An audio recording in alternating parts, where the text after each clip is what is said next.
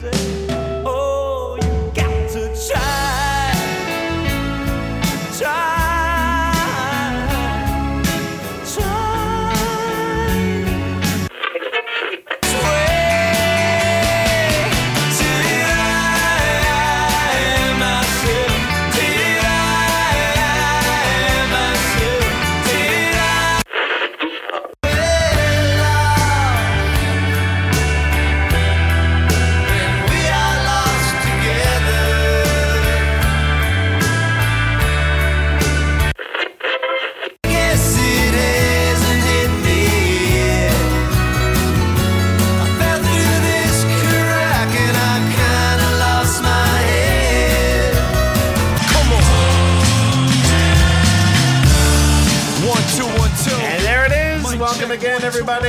Canada FM, the show that deep dives into um, Canadian bands that didn't really strike it big anywhere outside of Canada.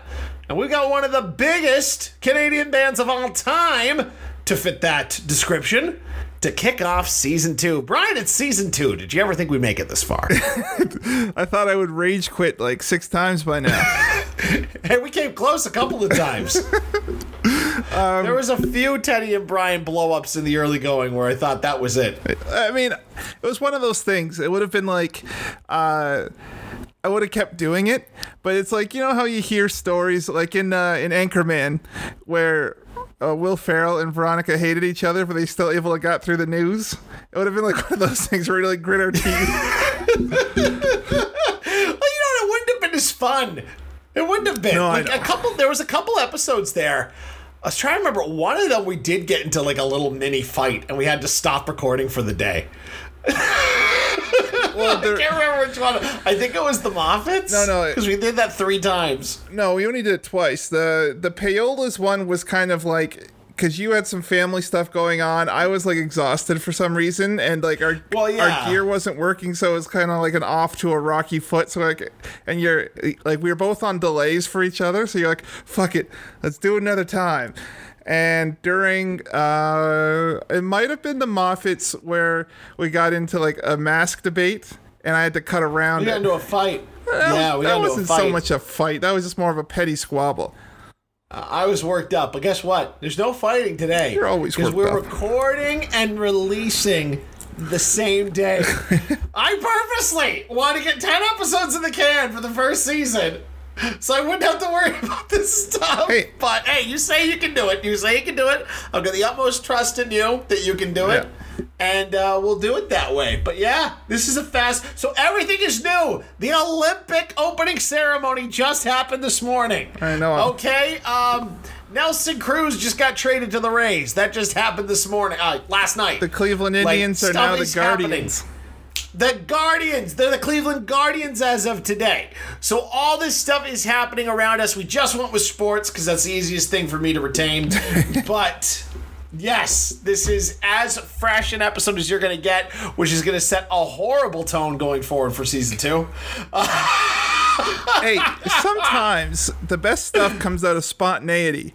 And it's not uh, where like when you sometimes when you over prepare you're almost like boring, whereas uh, when it's off the seat of your pants, it's hot, it's fresh, like scat jazz.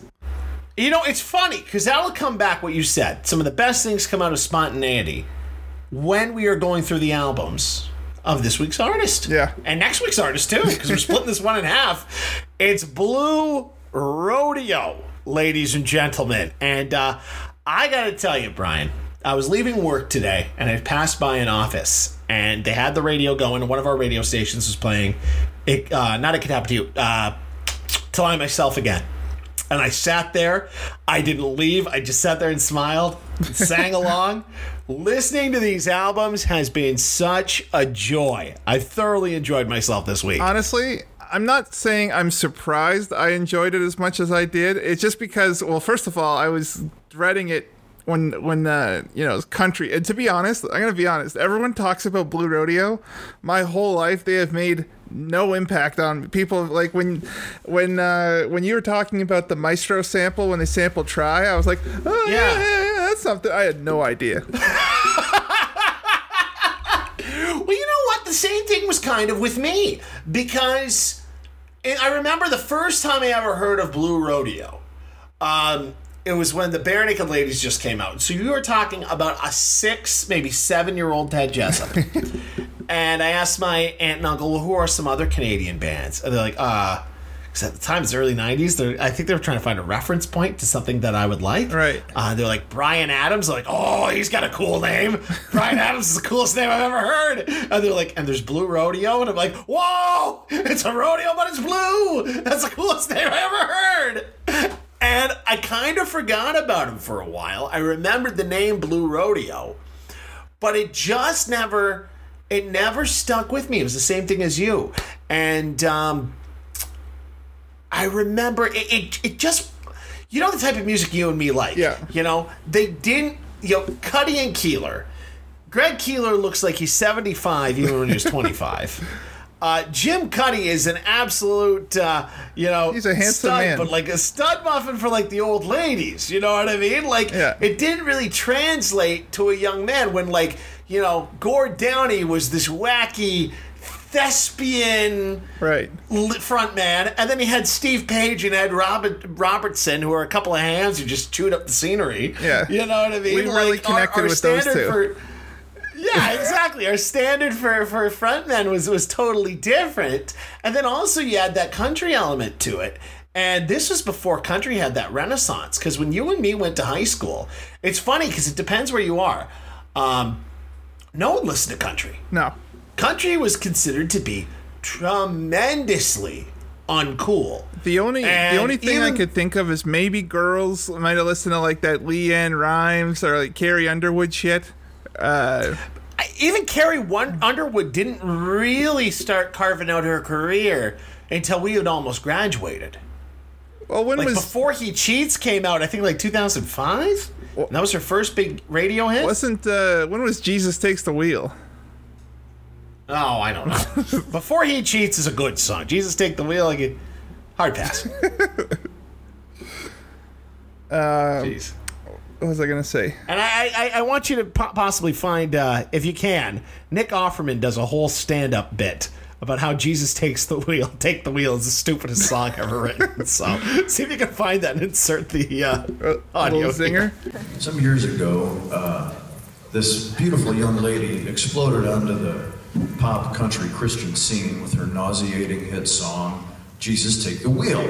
And nobody, everyone loved this song. And I was like, that is insane. This song is terrible. It has a terrible message. It is an idiotic anti-Christian message. And people are like, what are you talking about? And I say, well, I don't know if you guys have ever heard this song, but it's about a young lady who's uh, on her way home to Cincinnati for Christmas to see her mommy and daddy. Uh, her baby's in the back seat. Things are not going great for our protagonist. She's got a lot on her mind, and she's not paying attention when suddenly her car hits some ice on the highway and begins to skid. What does Carrie Underwood suggest you do? Throw your hands off the wheel and exclaim, Jesus, which I'm assuming she's referring to Jesus Christ in Christian Son of God, who's not there. He's, not, he's not actually going to steer, regardless of your faith. Jesus, take the wheel. I can't do this on my own. I'm just suggesting you better fucking do it on your own. Your child is in the vehicle. A terrible message. Yeah. but uh, do, you- do you remember the first time you ever heard Blue Rodeo? Or like what, how they got brought up? Or They honestly, they were literally just one of those bands that were in the Canadian music zeitgeist that like people would always talk about. And but they just to be honest, up until last week I couldn't have named a song. Wow. They were just- well, aren't you glad we did this episode? I mean, that's the whole point of this stuff to get uh, Yeah. to get reacquainted or acquainted or reacquainted with some stuff that we used to love. Um, yeah. but yeah, they were just one of those bands because it's because of my music snobbery. You know, being a punk and ska and a rock guy, I was always like, Ugh, country. But uh, so they just they never did anything for me, and, and I don't know if they really changed their song in the next six albums, but I've been very wrong for this first six albums. I know we'll get into that in a little bit, but Well, yeah, let's uh, let's jump right into it. And I think the first line in my notes, Brian, I said, in the UK they've got Lennon and McCartney, but over here, oh, and in the US they've got Simon and Garfunkel, but in Canada we got Cuddy and Keelor. oh yeah. So the history of Blue Rodeo began in 1971 at the North Ontario, uh, excuse me, the North Toronto Collegiate Institute. Two notes in, and I'm already fucking it up. but it was at the North Toronto Collegiate Institute where Greg Keelor and Jim Cuddy first met. And uh, contrary to what you'd think from when we did the Treble Charger episode and the Sloan episode, how they kind of met through their high school's uh, music community. Now, these two men are the football team. yeah. They were teammates, and it's kind of funny. I gotta believe Cuddy was the quarterback. Oh, probably with that hair. I gotta believe, yeah, yeah. And that jaw of his, oh come on, come on. He had to have been the quarterback, I- and then I you can know Keelor was probably under. He was under center. Keelor, you know what I mean? He protected him. Oh. he got him the ball. he- That's what I imagine. I imagine Cuddy was probably the jock beating up the band geeks, who he later became. and Keelor was probably the punter.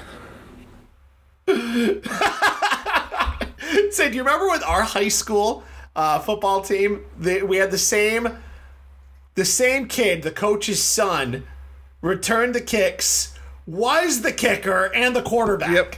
Nepotism ran deep at our high school. Well, also, like my brother, like we're five years apart. When my brother stopped playing high school, like they made it to one of the finals. I can't remember which one, but they got deep. And then in the Yeah. last couple of years after he left, I'm not saying he had any part of this. He was a very average football player, but uh, they this our school's program just got shitty, so they, they literally had no turnout, and that's why like grade nine was a shit show because of OAC. And like I tried out, you flaked on me like a little puss puss. Um, Oh God! Uh, Well, for the record, for maybe the last two weeks of the summer, not that long, like the last two weeks, you and I tried to cram training in. I do remember you coming up to me at like lunch. So you ready for after school? I'm like, what's after school? You're like, football tryouts. I'm like, ah, no, not today. it's the first day of school. I gotta go home and decompress. You're so mad at me. I mean, I felt like I was alone out there, and I'd already embarrassed myself. Like, although I think I beat, or actually, for a guy who was pretty slow, I nearly beat the guy I had to race off in the 40 meter dash with. Like, uh, he literally beat me good. out by a nose. And uh, so, all things considered, I was pretty proud of myself. But then I rolled my ankle running for a pass. My equipment never felt funny, I just because I was used to playing Why hockey. were they making you run for passes? They, I think it was because it was a general tryout. They didn't know me from Adam. They were like, let's see. But they don't see a guy your height, the size of you, and you're like, oh, he's a lineman all the way. Well, I think it's one of those things because, you know, sometimes you get those, uh, you watch tons of football. You get that occasional guy who breaks off the line and suddenly becomes like an eligible tight end or something. Uh, Yeah, that's so true. I that's think they, they were just Yeah. assessing out people who have good hands. And I mean, my hands were okay. It was my feet that were fucking terrible.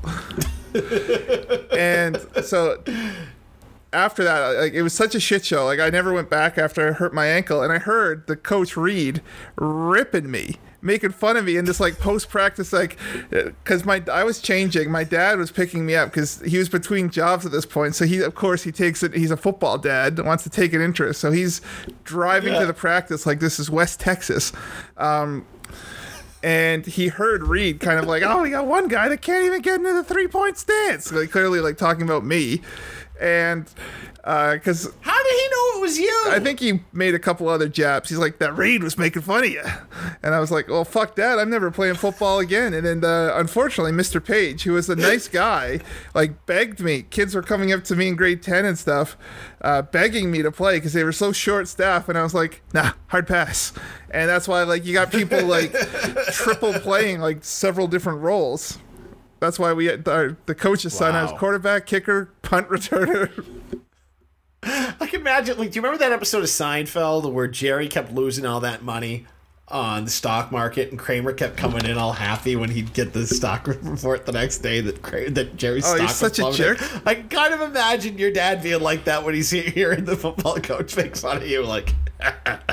I told him he wasn't ready. oh, is he gonna hear about this on the ride home? I am Hey, uh, Wilf, will you get over here? Repeat that into this microphone here. I'm so glad I never Gonna replay it for the boy in the drive home. I'm so glad I never played football. My dad, like he already he already reamed me out for eight months, a couple nights a week every time I played hockey, just lecturing me about what I did and didn't do right. Do you remember the time you and me were in the car and your dad was going off to you about playing Smash Mouth hockey? And all you and me are doing, hey, it's like the band, Smash Mouth, all right. And he's like, aren't you paying attention to me?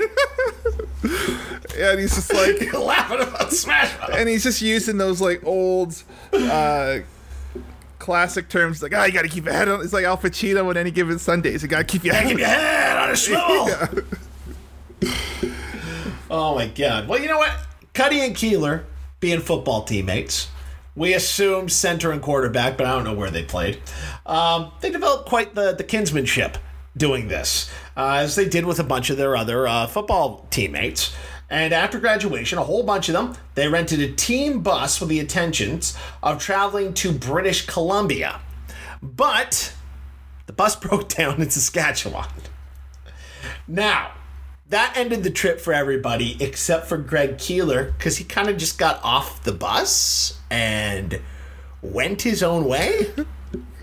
and he wound up in Lake Louise, Alberta, where he spent the summer working and learning how to play the guitar until he could officially call himself a musician.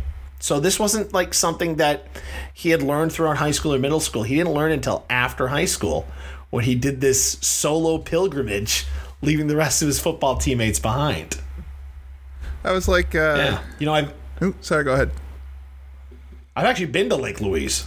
I want to go. I've been trying to go for the last several months to visit our friend Max, but uh, Is he in Lake Louise? well, he's in Calgary. But I'm pretty sure Lake Louise isn't that far. Like Banff. it's a, it's it's like a, it's about two hour drive. I mean, that's not bad, especially because like what I was gonna do was visit while he was working for like a day or two, and then have the weekend. So like on, in the time where he was Yeah. working, I would literally rent a car or just borrow their car and putter around for a few hours. Probably head up to Lake Louise, but uh, restrictions Let- and all these tell you, things throwing a wrench in those gears. Lake Louise is maybe one of the most beautiful places I've ever visited. I can understand someone just showing up there and staying there. Like you got the mountains that are nice and blue, and they're like the same color as the water. And it just kind of looks like a big you'll see those like reflective paintings. It looks like that and it is completely beautiful. Of course, when I went, I went with my ex-girlfriend and she took a picture of us standing by the mountains, and I got a big Teddy smile on my face. And she looks like the most miserable human being in the world. That's when I knew. Eh, not a whole lot of time left in this one. Wait, hold on. Yeah. Hold on. I know we're best friends. I know there's stuff we don't tell each other. When the hell did you go to Lake Louise? What year was this? This would have been uh 20 Yeah, 2015. Oh, I was in school again. That's why. It was bam bam bam. It was Lake Louise. Fight. Get the job in Thunder Bay. Suddenly we're moving to Thunder Bay together. We're back together. Hey, all right. And then more of the breakup started in January. So we kind of put pause on it for a couple months. and then Okay. continued. Yeah, yeah, yeah, yeah. As is in a much better place Yes. now. Yes. Anyway, Jim Cuddy was the only class member after Keelor just had this crazy Zen moment where he walked away from the rest of the football team. Cuddy was the only classmate from that trip that uh, Keelor paid any attention to or continued talking to. And uh, when they both finished their post secondary education, they got together and they started a band called the Hi Fi's. Okay? And I believe it wasn't the Hi Fi's, but it was another one of their early bands. Uh, Stroumboulopoulos played this clip, and it's available on YouTube. See if you can find it. It's of this early band, and they're playing uh, rose colored glasses off of the first down outskirts, except it's all sped up and done like completely new wave. Yeah. You guys still sound young, but watch this. I love this performance. Oh no. That's it. That's Steve Adorno stuff. It's your Paris band, right? or France? Oh, it's, it's like a bad Saturday night skit.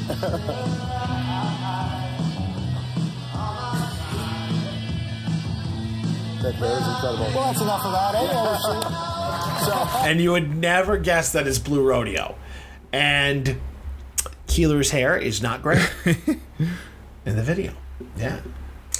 Um, in an attempt to secure a record label, the group released a single called Look What You've Done, but Canadian record labels weren't interested, so the pair actually moved to New York City to shop this single around. No record labels were interested in signing the hi fis at that time. But they met a Canadian when they were in New York City, guy by the name of Bob Wiseman, played the keyboards, and they decided that when they got back to Canada, they would start a new band with him. So you can't just have two guitars and a keyboard, right? Like, I guess you could, it'd sound weird. So they had to recruit some other people. So they got uh, bassist Basil Donovan, who's a former uh, bandmate of Wiseman. Wiseman knew him. And uh, Cleave Anderson, who played drums for David Wilcox. You know, Do the Bearcat? Play a little Do the Bearcat. Do the Bearcat. That's the name of this song. Do the Bearcat. Take a little lesson and you can't go wrong. Do the Bearcat. There you go. Now you know Do the Bearcat. And uh, together in 1984, the quintet they, they officially became Blue Rodeo, and they played their first show at Toronto's Rivoli in 1985, and quickly grew a following, which helped them land a record deal with the independent label Risque Disque. Risk and Disc were both spelt with a Q U E, by the way. And by 1986, they had entered the studio to record Outskirts. So there you go. There's your little preface of uh, Blue Rodeo. Interesting that it happened to them so late in life. Like they were in their 30s by the time they got onto recording Outskirts. So it makes sense why young guys in high school who wanted to hear Blink 182 rap around, uh, not rap, I wanted to hear Blink 182 sing about their bad first dates and shit like that. We're really feeling Blue Rodeo because they were miles ahead of where we were in life. Yeah, hundred percent. That's yeah, I'm nowhere near like the because also over the the span of these six albums, like just like the lyrical content, it's that kind of you know. I know they don't fully fall under that heartland rock category, but it's very like you can see like they're really putting it all out there, hard on your sleeve type music, like a Springsteen, just not that same style. Yeah. Yeah, well, you know, there are similarities Yeah. between Springsteen. I'd say if I were to compare guys from that era that they sounded most alike, especially on this these early albums, and I've written down a whole bunch of them in here, Brian, don't you worry. um, I'd say a lot of Bob Seger. I was gonna say Seeger, a little bit of Petty. yeah. Because on some of those albums, I can't always tell who's singing, but because just again, I'm still so new to Blue Rodeo, I can't tell if it's Keelor or Cuddy. I think it's Keelor, but there's times where Keelor sounds half like Bob Dylan, half like Tom Petty. Well, Keelor, uh, you say Tom Petty, which which falls in line with what I was going to say, especially as we get further along the discography. Record by record, he sounds more and more like Bob Dylan. Yeah. That's true because I was listening yeah, to I think it was I noticed Casino this morning, and that's that's where I got the real Dylan-y vibes. Oh yeah, big time on that album. But like I always say, and this will be our T-shirt. We'll get to that. we'll get to more of that coming up. All right. So they got right into the recording studio right away. But uh, when they went to record Outskirts, first night of recording, Cuddy's wife went into labor with their child, Devin, who is now a singer of his own. Um, the very first night they went in to record that album. And uh, Jim Cuddy says it was a very special night.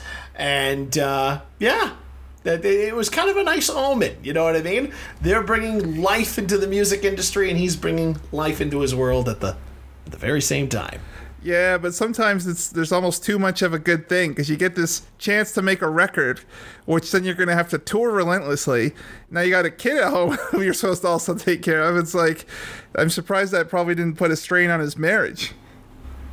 Oh, hey, he's been with the same woman for his entire married life, oh, I wow. believe. Good for him. Uh, Yeah, you land Jim Cuddy, you don't you don't give up on that. he also like in interviews though, like not only is he handsome, but he seems just like a genuine down to earth guy. Yeah. Did you see that one that I posted this morning, the CBC one, where they're like goofing around with that Ralph? No, I didn't get a chance. To, I didn't get a chance to watch it. That was good. It uh, showed a bit more of a silly side of Blue Rodeo. Well, they did the one with Stroumboulopoulos that I watched. Uh, he was sitting there, and Strombo asked him, "Are there any bands you don't get along with because you're so highly respected?" And Cuddy said there was one, and he couldn't say who it was. Not even Keelor knew who it was. He wouldn't say it on on the air. And Keelor said, "Is it Hedley?" Cuddy's like, ah, "No, no, not Hedley." Yeah, but. yeah, I think Keelor's streets ahead because now everybody hates Hedley. Well, There I mean, go. he was in this in this clip that I played, and head to our Instagram to check it out. But I they, I don't know if they were just joking or if they were actually had a beef with Bryan Adams, but they took a bit of a swipe at him in that clip because at the Well, time, maybe. at the time, he was making fun of like. He, he was kind of like Canada's music scene was almost non-existent and kind of taking a shit on it, yeah, it's when it, it's when he moved to England, huh? probably because it would have been Bryan the early Adams? '90s. Yeah. Yeah. You know, I don't know what it is, but when Canadians move to England, they turn into real dinks. My uncle Rob, who I loved, great guy. This is your uncle. what? That's your uncle. Yeah, but when he he's not going to hear this, but uh, like there was the the last time I saw him, he came from England because he's still there. He's married and yada yada yada. But uh, I don't know. Maybe he's changed. Maybe he was just in a bad place. But he was very like anti-Canada. He was just he spent the whole time he was here just bitching about in England it's like this and I can't get a job in Canada because of this and that and that. Like he was just pissing and moaning the whole time. Although he was wearing like a shirt that said ska on it, so that made me happy. Well, that's cool. that's awesome. Um, all right. Well, you, you know what? We talked about uh, England. Uh, talked about people who bash Canada. Stay on the script to people who defend Canada, our boys in Blue Rodeo. now, when they went to record Outskirts, they got the help of producer Terry Brown. Now, Terry Brown had a very successful career as a behind the scenes man, producing, mixing, and engineering on releases from Sonny and Cher, The Who, and Kenny Rogers. So he had, you know, foot in pop, a foot in rock, and he must be a freak because he got a third foot in country. Yeah. Um, he also produced nine albums for Rush. He's one of their favorite producers, and was the man behind the album 347 EST by Klaatu. Have you ever heard of this album? No. It actually kind of goes down in infamy because uh, when this thing was released in 1976, it contained no photos or information on the members of the band Klaatu. And many fans and music journalists believed it was the reunited Beatles playing under a secret identity. Ah.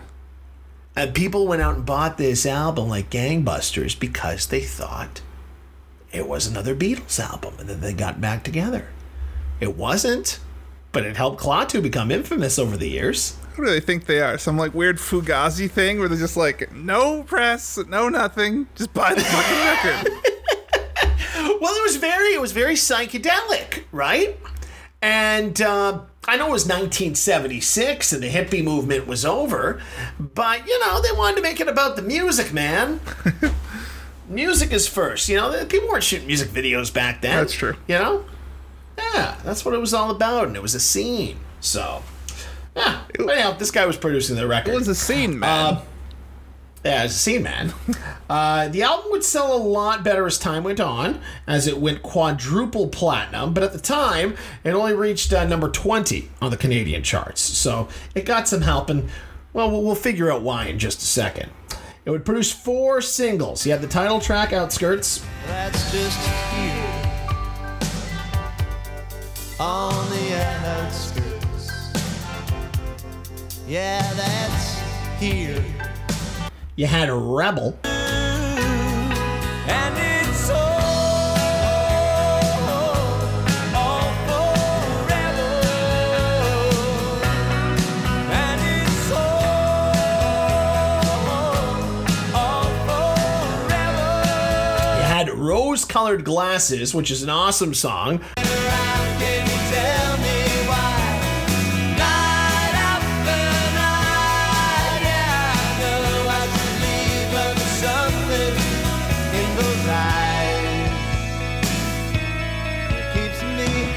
Sung by uh, Greg Keelor.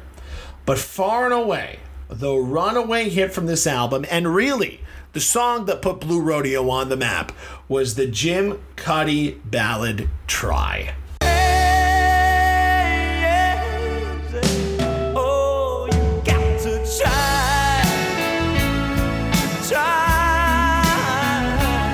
Now, it peaked at number six on the Canadian singles charts and number three on the adult contemporary charts, but it made it all the way to number one on the country charts. Again, don't really see it being a country tune, but it was a number one hit.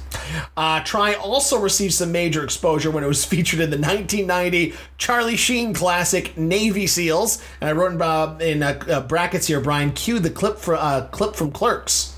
Ooh, Navy SEALs. As well as the episode Cupid's Quiver from the short lived Friday the 13th TV series, which, when you research it, actually has very little to do with the Jason Voorhees movies of the same name. Uh, Bryan, what'd you think of Try? Uh, I mean, it was a very kind of stand by your man kind of vibe to it, but it was good. I all the song. I know you're gonna rip on me for being some hipster, but all the songs that I really hit me the best were the non-singles. Like I, as soon as I put play on this thing, and Heart Like Yeah. Heart Like Mine came on, I went bananas because first of all, they're all like doing It, it has got a great start, this album. like first of all they're doing that nice um uh what do you call it where everyone's voices are kind of um harmonizing. They're all harmonizing at the start Yeah, and then it yeah, just yeah, like kicks into the like the it's like a drive away song. Well, don't you know that we're out of touch? Yeah, we fight too much. and then they got a couple songs like that like joker's wild is like their answer to almost like a radar love. And then uh five five will get you six i loved. The biggest surprise on this whole bloody album was piranha pool uh, with the Okay. with that slow piano, and it almost had this like weird Minnie the Moocher kind of vibe to it, and Yes, it was very big band. and so I was just like, have I been hoodwinked and bait and switched this whole time? Like, are they not a country band, but they just have like Jim Cuddy just swings sings in this twang? Um, but I did think about it, and actually I did really like Rebel. So there was one single that was like big thumbs up. So I'm not a total B side uh, hipster. But Try didn't do it for you? No, I liked it. I just uh, in terms of like like you know if I'm already starting to put a playlist in my head, like Yeah. I'd put some of these songs. So I just found them more fun, and I just really liked them. And I think you know sometimes you might rein someone in with like a nice you know rock up tempo song than like a ballad. You feel like you might be like you know if you like ballads, I could play you try, but if you want to bring someone in, you know what I mean? But Try for me has this. It is a ballad, but the way it comes together is a little bit different than your standard ballad. Like, it, it- for me, it kind of comes together like it's it's a band playing at the bar, and it's the end of the night, and they're stacking up the chairs, and nobody's there, and I don't know. There's something about it. Something about it that spoke to me this time around listening to it that didn't speak to me back when I was a kid doing radio in Yeah. Caledonia and we played Blue Rodeo five times a day and I was here drunk. Didn't resonate to me until now when I was going through it. And I used to always tell everybody, oh, you know, if it comes between uh, Cuddy and Keelor, I'm much more of a Keelor fan. I'm a Keelor guy. I'm a Keelor guy. I think I'm a Cuddy guy now. The Cuddy singles speak to me so much louder now than they used to. I don't know. Maybe Maybe I'm getting old. It could be that, or maybe it's the fact that I never tried anything, so I maybe the song doesn't resonate with me. That's Part of the pun. yeah, I was making Yeah. fun of myself, Ted, because I'm I'm a slacker. I'm a slacker, Hey, McFly. self self-deprecating humor is uh, what me and you are known for, Yeah. and we do it as a means of survival quite often. Well, the the last girl I dated last year, well, not the last one, but one I dated last year, she said that every time she's trying to psychoanalyze me, like some bullshit, saying every time I use self-deprecating humor, because you know they always say between behind every tr- uh, lie or joke, there's some like truth to it or whatever. So she's like, she thinks yeah. I do. I think I have like a poor self-image of myself, and I was like, I mean. is she wrong? I, mean, I hate myself, but like in a What? in a, You do? in a fun way, not in a depressing, sad way. Uh, you see, you're talking to a guy who's always loved himself a tremendous amount, so it always sounds like a sad way when someone says that. You love yourself too much to the point where it's like, You okay? So I take it she wasn't wrong. no, no, she's wrong. You do need to love yourself more, Bryan. Who are you? That fucking Drake song or a Bieber song? Well, I, no, he was using that in a dismissive way. I'm using it as in a way to build you up. Yeah, I'm fine. You do. You need to toot your own horn, horn a little bit more. Although I was actually listening to a um, uh, a podcast with that Canadian comedian Ryan Long, and he was talking. He brought up a very interesting point that I agree. Maybe it's just me, but he said Canadians, like Americans, when they're like they have a new podcast or they're like, oh, I have a stand up special, like check it out. It's going to be like the special to end all specials. Like they really pound their chest, whereas C- Yeah. Canadians almost do it ironically. They're like, "Eh," and I've literally done this on some of our own posts where I'm like, hey, you got nothing better to do. You have you you, you don't want to slam your head in the car door. Why don't you listen to our episode? And it's like the very self-deprecating kind of way. But he said that's kind of like the Canadian way, and I'm like, yeah, he's he's pretty much onto something. Well, yeah, it, it, it is. It's it's it's also just being humble. Yeah, what I that's mean? true. But there needs to be a level that you find where you know, like when you know, we're getting a little bit deeper here, Bryan. When you go for a night on the town and you get yourself ready, maybe to go to a bar to meet some women or something like that, do you look in the mirror and go, "Oh yeah, feeling that"? Or are these just clothes that you're putting on and you just don't give a shit? I mean, I'll wear nice clothes, but I literally, I'll, if I had a mirror, I'd look at myself and just be like, "Is what it is." Like, you do the same thing if you go to a wedding or if you go to something special where, where you got to dress up a little bit? Do, do, do, is that how you look at yourself? I mean, This is it. I know what I'm working with. So I'm like, I'm not wearing some like two thousand dollar suit. That's like, You need to you need to find a way that you can look yourself in at in the mirror and be like, "Oh yeah. Oh yeah." You almost have to get to the level, and this is going to sound incredibly egotistical, where you make yourself aroused by just the thought of how good you look and how good you feel. That's an important thing. That's incredibly important for your self worth. Yeah, I, I don't know. It's, uh, I mean, part of it comes back to parenting. Someone got too many compliments. Someone didn't get No, enough. I, I didn't learn this until later in life.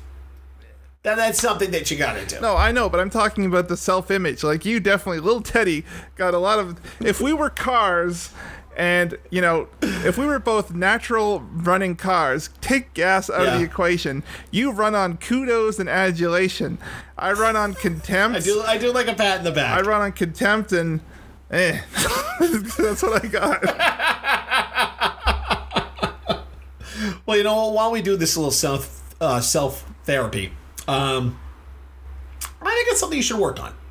Eh, probably. Is uh, is is is is, is loving yourself, and I don't mean that like in a very literal sense. In the biblical I mean sense?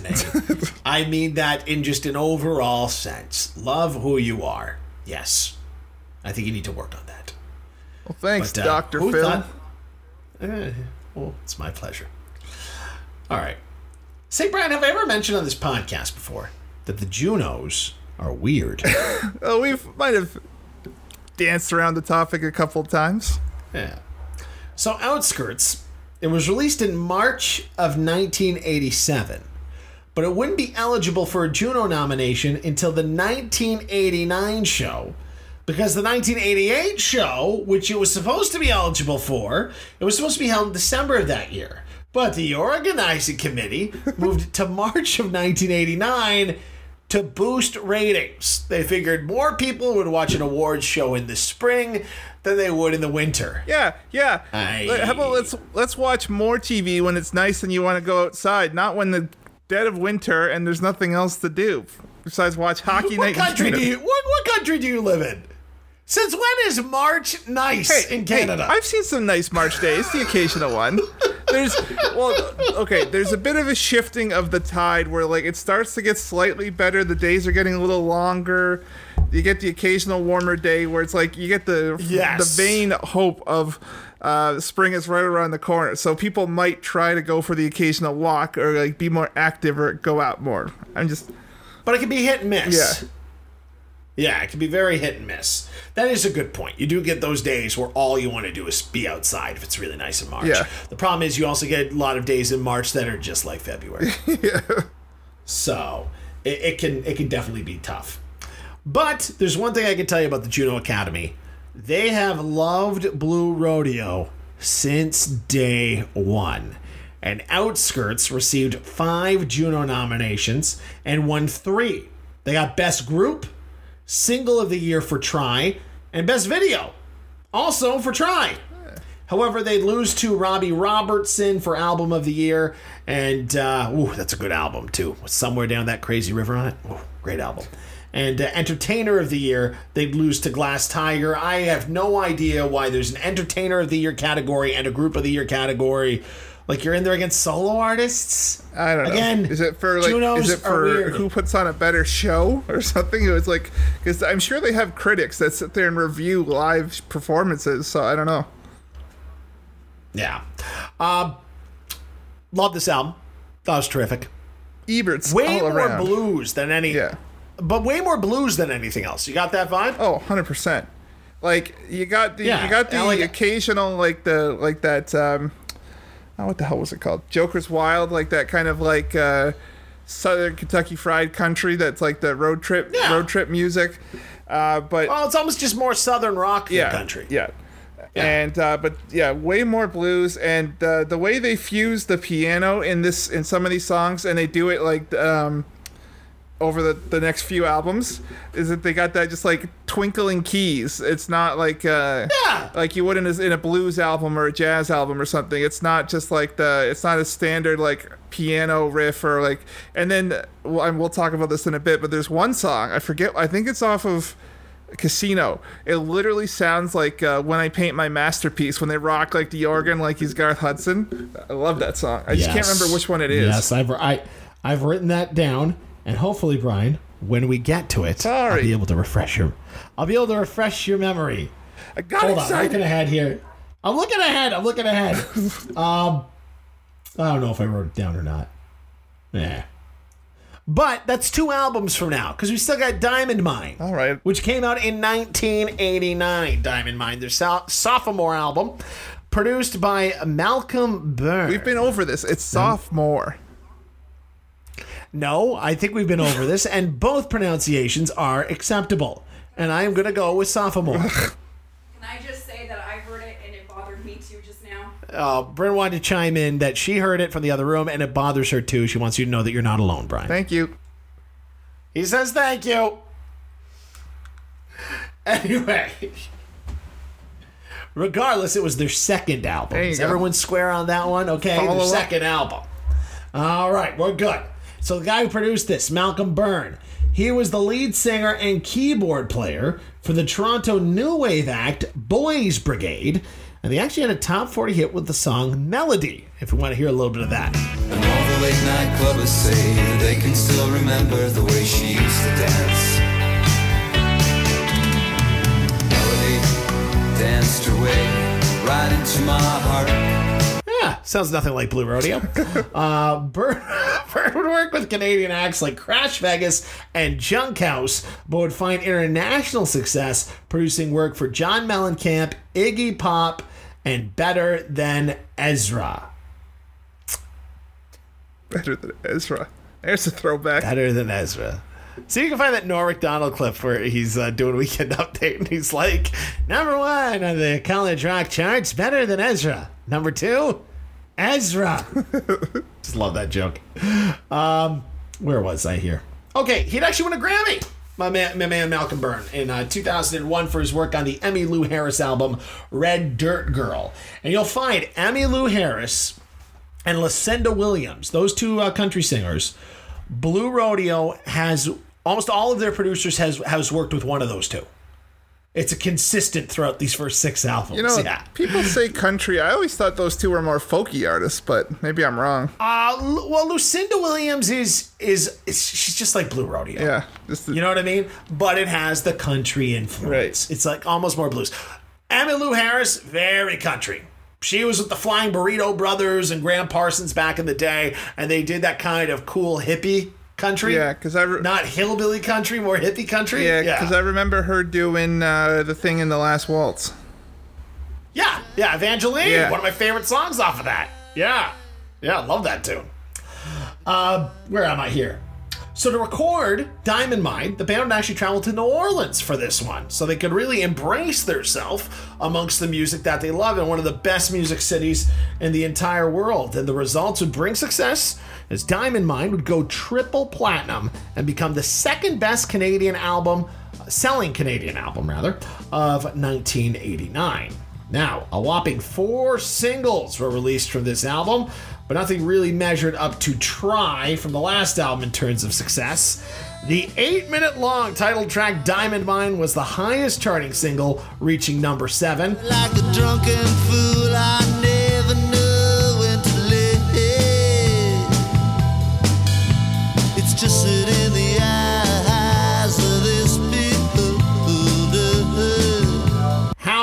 Long, which is the only one that I actually knew from this album uh, going into it, that only made it to number 25, but number six in the adult contemporary charts, which is weird because How Long still gets a lot of uh, radio play to this very day.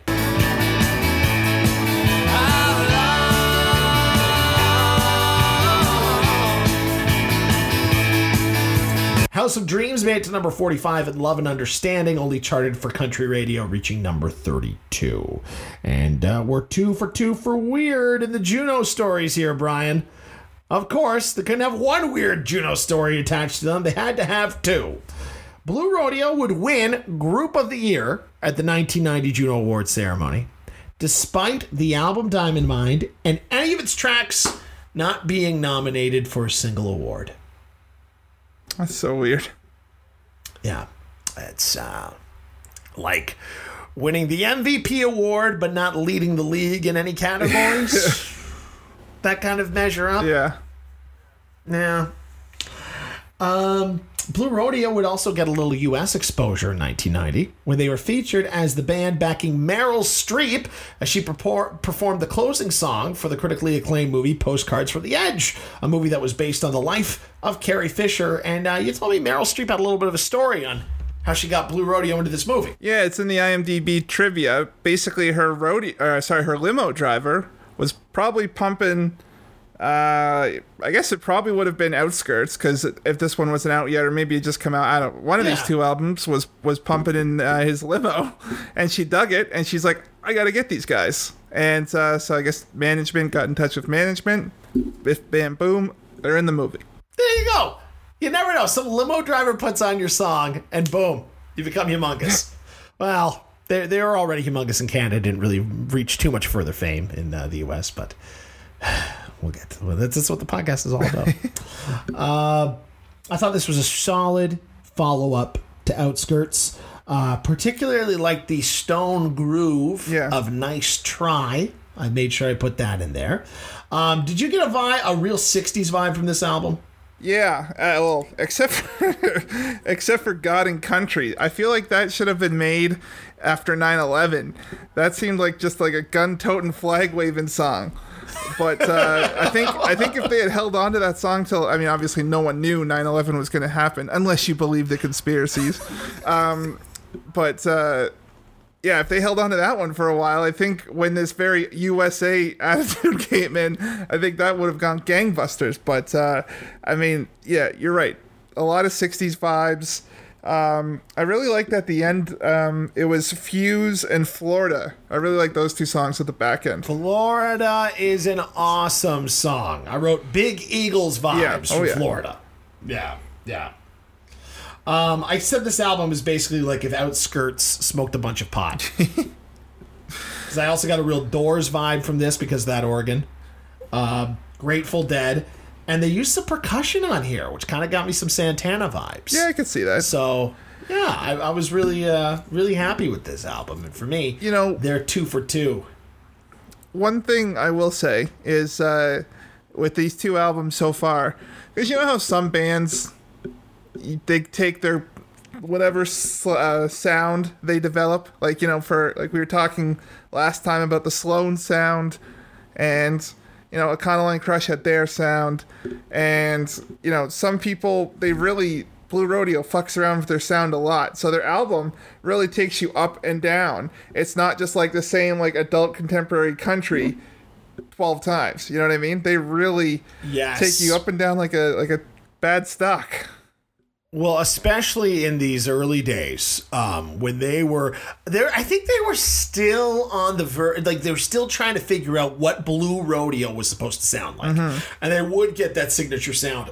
But these first two albums, they're dipping their hands in all kinds of pies, trying to see what tastes the best. Yeah. seeing to try to what was going to work together, and um, you get a very, very eclectic and very different vibe Yeah. from both Outskirts and Diamond Mine, which is something I always appreciate. I always like diversity in my music. Oh, yeah. And um, they toured hard, but they also worked hard.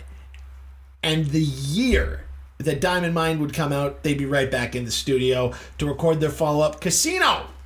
And they rec- recruited a guy by the name of Pete Anderson for this album. And he brought a much bigger country influence to the table. We were talking about that. Yeah. Check this out. He spent years as Dwight Yoakam's guitar player. So he knew a thing or two about country from working with him and produced stuff for Buck Owens, k.d. lang, Lucinda Williams, we were talking about her, as well as Roy Orbison. And on this album, he'd even uh, uh, contribute some mandolin and guitar work as well. And uh, here's a little trivia for you, Bryan. Okay. Happy fifth birthday to you, because Casino was released on November 20th, 1990. I was I saw that. I was like, huh. If if, if I knew or liked these guys at the time, I would have been like, give me that CD. But I was, I was going to say, you would have had a pretty sophisticated taste in music for your kindergarten class. Yeah. Um, and despite, even though it was released on November 20th, was right near the end of the year, it only spent a month of the charts, but by year's end, just that one month of sales, it was the ninth best selling CanCon album. Uh, it went on to reach double platinum status and it peaked at number six on the charts. From Casino, it produced four singles, with the first perhaps being one of Blue Rodeo's best. I talked about it at the top of the show. Till I'm myself again. Yeah, that song is it's great. the lead off, oh, lead off hitter on this disc.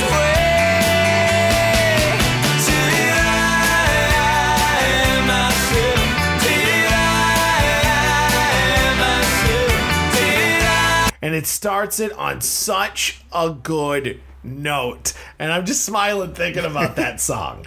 And uh, what's interesting from this is, and now that we mention it after the fact, that guitar line, that lead, lead guitar line in there, that was an influence. Talking about the '60s from the Byrds, and it's a strategy that the Byrds used on their song uh, "Turn Turn," where they used an electric 12-string guitar to play that. Okay. Yeah, yeah, kind of cool, huh? It reached number three on the top singles charts, number two on the adult contemporary charts, and it, it did indeed top the Canadian country charts and uh, easily one of my favorite Jim Cuddy led songs. Easily. Love that one. Um, also from this album, we had Trust Yourself. Awesome tune. Uh, guitar reminded me of Secret Agent Man by The Ventures.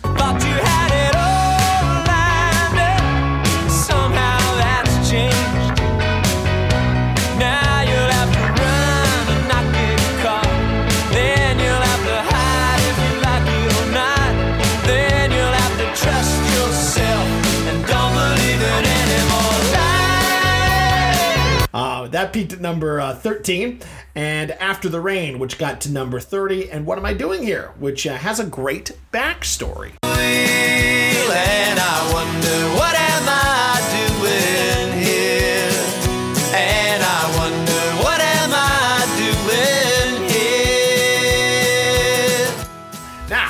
so far in this podcast, I've been going basically just album to album, which I did for Sloan and a lot of the heavy hitters because it's a lot to go through.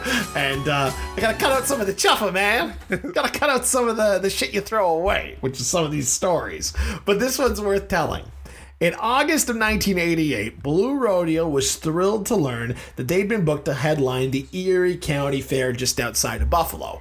And it doesn't sound like a big gig, but in the US, state fairs, county fairs, they actually book some pretty big acts. You gotta have that big entertainment at the end of the night. So they thought, oh, this is great. You know what I mean? It's a it's a it's a crowd that probably likes country and they probably like old rock and roll. Uh, so we're probably gonna be right at home here. If I if I may interject for one quick sec before you finish the story, and I'll, you got to remember too that like there wasn't always this plethora of outdoor festivals that there is today. yeah, that too. Yeah. Um, like you know, Coachella didn't exist. Um, the the what you call it the the one in Chicago. Um, oh, uh, the the the, the, Hullabalooza. Thank you. No. Lollapalooza. Lollapalooza. There we go. There you go. That was like a mere like five years away. Warp Tour didn't exist. Not that they would have been on Warp Tour anyway, but I'm just saying like festivals in general weren't a thing. So these state fairs, these random one-off gigs, uh, aside from like if you didn't catch the band, like because the people always go to the show or the fans of the band, right? Very uh, very seldom in that era were you just you know ha- walking by it's like oh maybe i'll check out this blue rodeo uh, and just pop into the club. Whereas state fairs you know you, you you got no skin in the game. So if you actually enjoy it you'll stay there and watch the whole thing maybe buy a cd or something or a record. Yeah, you, you never know who might pop by, and it's a great way to get more fans. Here's the thing. They were very disappointed when they arrived at the gig because they learned that their opening act that night was going to be a high school battle of the bands competition. Oh, Yeah, so that disastrous gig would become inspiration for the song What Am I Doing Here, which rose to number 17 on the adult contemporary charts. Uh, at the Juno that year, same story as Diamond Mine. They'd win Group of the Year, but nothing from Casino got any sort of recognition. Now, Bryan, I'm going to sound like Homer Simpson here uh, by giving it seven thumbs up. but uh, they're three for three. Like these first three albums, this era of Blue Rodeo, it, it you can't miss it. And I know. I don't think anybody listens to this podcast for our critical takes. No. but it's really good stuff. no it's good and it's again they they switched it up you know they they have some nice raucous songs and then they got they got a lovely song like montreal i loved montreal Oh, what a great song. And then I also Yeah. I really love the song where so I got the list here. Um uh where the fuck is it? Two tongues. I like two tongues. But um me and my B sides. Well, here's the, the thing with them, and we, we talked about this with with Sloan. Now, this is just three albums in, but they're showing no signs at this point of getting stale at all. Yeah. Yeah, all three albums stand on their own. Yeah, nothing like I, I feel like y- I, I always bring it back to stand up because uh, I've been watching a lot of stand up recently, but You do bring it back to stand up a lot. it, now that you well, it's it. it, they're very similar art forms because you know, like uh, in No, no, that's true. in stand up, you know, you you work on this material. It's, I mean, the the how you play it is a little bit different. In in music, you p- cut your album and you then you play the songs. In stand up, you might make your jokes. Then you cut the album, or then you record your special. Then you get rid of that shit. But uh, what I'm what I'm saying is, it almost seems like whatever they recorded off Outskirts, they left alone. They did not bring any old material with them into Diamond Mine, and then when they finish with Diamond Mine, it's all brand new shit. Like they're like, oh, I've been working on this song for the last eight years. Let's keep trying to rework it for this. See if it, you know what I mean? That's what I was getting at. Yeah. Yeah, yeah, no, they, they kept it fresh, and you could tell that their music is always like because we pu- we pulled out of all those like different influences that we we could we could detect on these albums. They're always listening to different things. Yeah. You know what I mean? They're, they're, they're, they're yeah, it's always something different that's going on. Uh, so at this point, they were releasing an album every 18 months. And I know that like that sounds to us in this day and age like a really torrid schedule. But you gotta remember, like, wasn't there a period in the '60s where like CCR put out like three albums in like a year and a half or something like that? Oh, Well, it's it. You know, the Beatles. If you go through the discography, they were sometimes cutting Yeah. two a year. Uh, you know, Yeah. Buddy Holly, all those guys were cutting like songs after songs. It was literally like you know, you you record your your record, you play the state fair circuit, then you're back in there, and so it's like you'd have. Uh, albums on the charts from January then one in December like kind of still battling it out Yeah, yeah, Um, you keep rolling it over. Yeah. So it's still a torrid pace, though, by the standards of the time that they were playing in. Well, I think it was one of those And- things. Is first of all, you got to remember their age. So I think they're partially making Yeah. up for lost time. They're like, we got to strike while the iron's hot. Uh, you know, make some money. So you know, when I'm 50 in like five months, um, I was making fun of them because they're not that old at this time. But I'm just saying. Um, but like when they're older, it's like you know, you want to have some money stashed away, uh, and it, you never know when that creative pen is going to dry out. And uh, so you got to keep taking that momentum into the next thing. So that's part of it. Selling albums is their oven, man. It's making the bread. Oh my god, where'd you pull that out of? I think it's an old expression. All right. so anyway, uh, they were back in there. But 18 months after the release of uh, Casino, they were back in there for their fourth release, Lost Together. Uh, it was delivered right on time. They co-produced this album with American Pete Doell, who's more known for his work as an engineer and a mixer than a producer. But he's got some big credits to the name. How about these three artists that he's worked with? Miles Davis, Celine Dion, and Adam Sandler. What? Yeah, that's who Peter Doell has worked with in his career. Those three artists. What album did he produce for Adam Sandler? Uh, what I think it's uh, what the hell happened to me. Okay. What about for Miles Yeah, Davis? I, I got my phone in the other room. Oh, I don't know. I can't remember off the top of my head. You would have made ma- phone's in the other room. I thought you would have- What, you want me to put his into?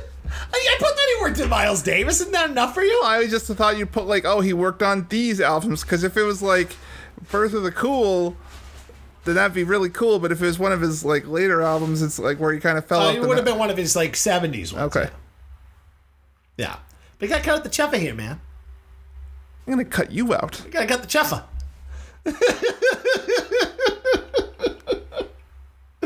Oh, now what's cool about this album is Blue Rodeo would actually grow in size on this album. They added Kim Deschamps uh, as their steel guitar player.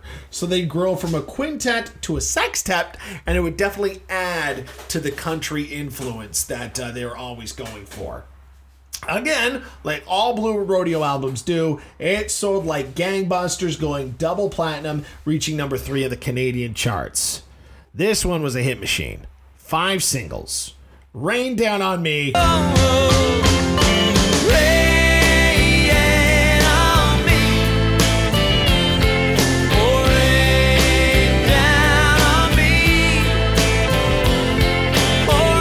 Another one of those classic Cuddy ballads that's terrific. That peaked at number 11 on the Canadian charts. You had Angels that made it to number 75. Flying, which got to number 42.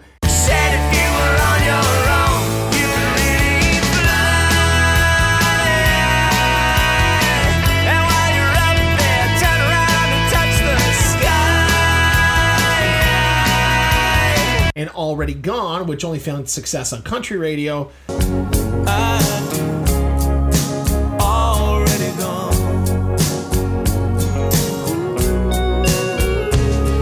It reached number 14.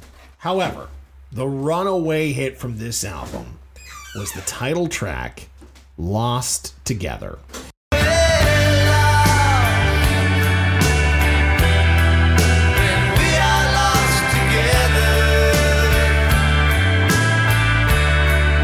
Peaked at number three on the charts and number six on the adult contemporary charts. And Brian, you gotta let me wax poetic a little bit here. Go for it. Because I think Lost Together is one of the greatest rock and roll love songs of all time. Keelor's voice, the big organ, the strings that come in at the end. And what a romantic sentiment that is. If we're lost, we're lost together. I just love it so much. And uh, there's a few couples in the Hamilton and Burlington area who got married between the years 2009 and 2010, and uh, they can thank your boy Teddy J for uh, suggesting this to them as their uh, first dance at their wedding for back when I worked at Gigs Entertainment.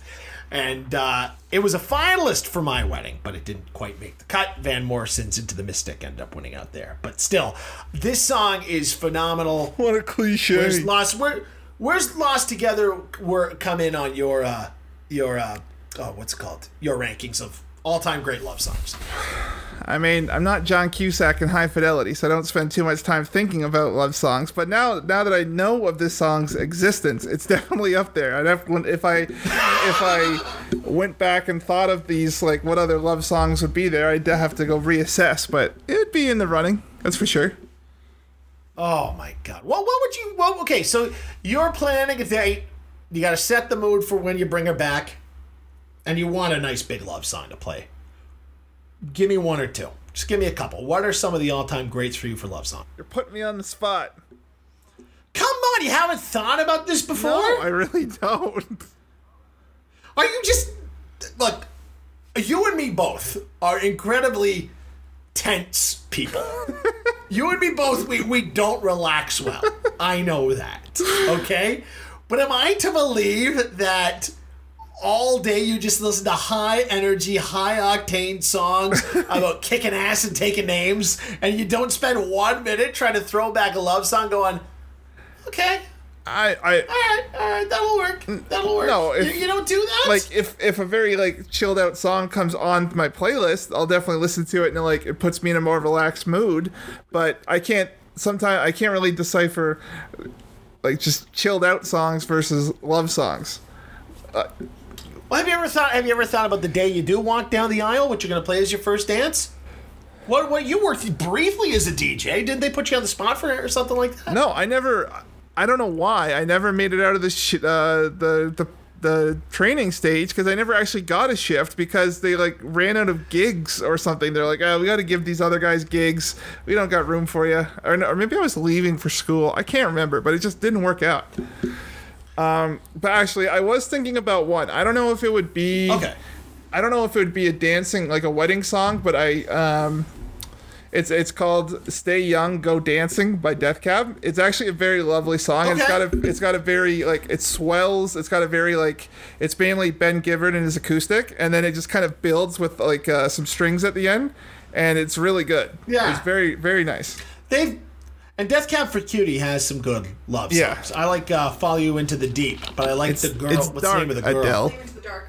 Follow You Into the. Yes, that's right. Adele sang "Into the." Okay. Who's the girl though that you you play? You, she had, they had the banjo in it. She's a Canadian girl. She does a cover of "Follow You Into the Dark." Um, you you were the one who introduced me to this song. Uh, Shit, I'm stuck too. Amy Millan. That was it. Amy Millan, that's our girl. There it is. That's a beautiful. That's better than the original. Yeah, absolutely. Yeah, that's a beautiful song. But what about you, All right. Sweats McGee? Well, that. What's some other great uh, love No, well, songs? like if um, if you were, you know, anniversary, whatever, a nice hot date night, and you Yeah. were setting the mood, what would you put on the hi-fi? oh, okay. I'll, I'll give you a Don't couple. give me some because these- Marvin some Gaye get like it rock- on cliched bullshit. As good as that song is. Well, no, because I love song. A great love song isn't necessarily about sex. I know. I'm just like some people go straight to like let's you know, get it on. I'll, I'll give you. I'll. I'll give you a couple of diverse ones here. Okay, you got some classics. Another great Canadian one would be the Jeff Healey band's Angel Eyes. Love that one. Um, I know a lot of people call this one contrived and cheesy, but I'm a big fan of Wonderful Tonight by Eric Clapton. Um, Mellow Mood by Slightly Stoopid featuring G Love is an absolute beautiful love song. And I'll give you one more from the R&B genre now. How about Back at One by Brian McKnight? That's always been a guilty pleasure of me. That's a great love song. So there you go. Terrific love song. What'd you say, hon? It's not cheesy. It's beautiful.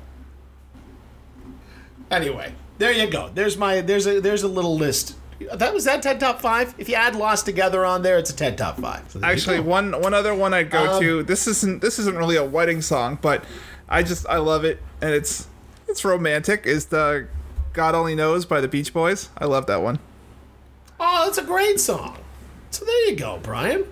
You got some. You got some in your repertoire there. You're just a little too. You're not just on edge all day, listening to nails on a chalkboard. It's just like Alexisonfire and just like industrial all day. I'm just like just fist pumping for like hours.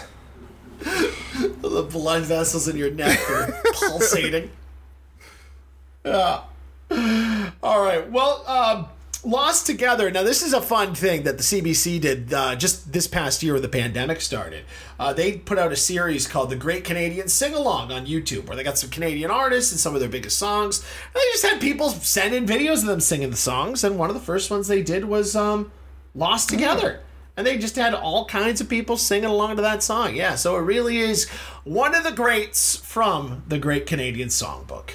Uh, at the Junos that year, the Barenaked Ladies ruined Blue Rodeo's streak for Group of the Year, but this was 92. This was Gordon. Of course, the Barenaked Ladies were going to win. Yeah. That's such a great album. Uh, and uh, Blue Rodeo would actually lose uh, album of the year to k.d. lang and her album Ingenue. I hope I spell I pronounced that right. Uh, however, they would take home the incredibly coveted Juno for best album design. I wrote fucking Junos. Uh, and the reason I wrote uh, fucking Junos was because this is my favorite album to this point in their career. Yeah. This is fant. This is my top two. Blue Rodeo. This and the next one that's to come after this. Um, 66 minutes. It's a long one, but the songwriting is just so heartfelt on this album. Standout tracks to me that weren't included as singles because I knew you'd want to do something like this. Let me tell you, did you have these on your list? Western Skies. Yeah. Last to Know Yeah. great tracks. And you and I always go off on great opening tracks, but we never talk about closers and how important a closer is to the album. Uh, Angels, I think, is a perfect rep- representation of how a closer should sound on an album. You leave them wanting more. Yeah. Did I miss anything that uh, you had in your list? Um, I really liked. I mean, aside from the singles, I liked. Um, I think it was. I believe it was Restless. Give me one second. I'm gonna cut this out. Oh, yeah. Restless. Sorry, I'm. Uh, I was just quickly double checking. Restless was really good. Also, just for the record, suck it, Bruce Springsteen. Our Blue Rodeo had a song called Western Skies first, and it's better. So. I, I would never want to pick on Bruce, but you could score that one in the corner of Blue Rodeo. I, I, I like Blue Rodeo's song on the same title, completely different song, but the same title. I matter.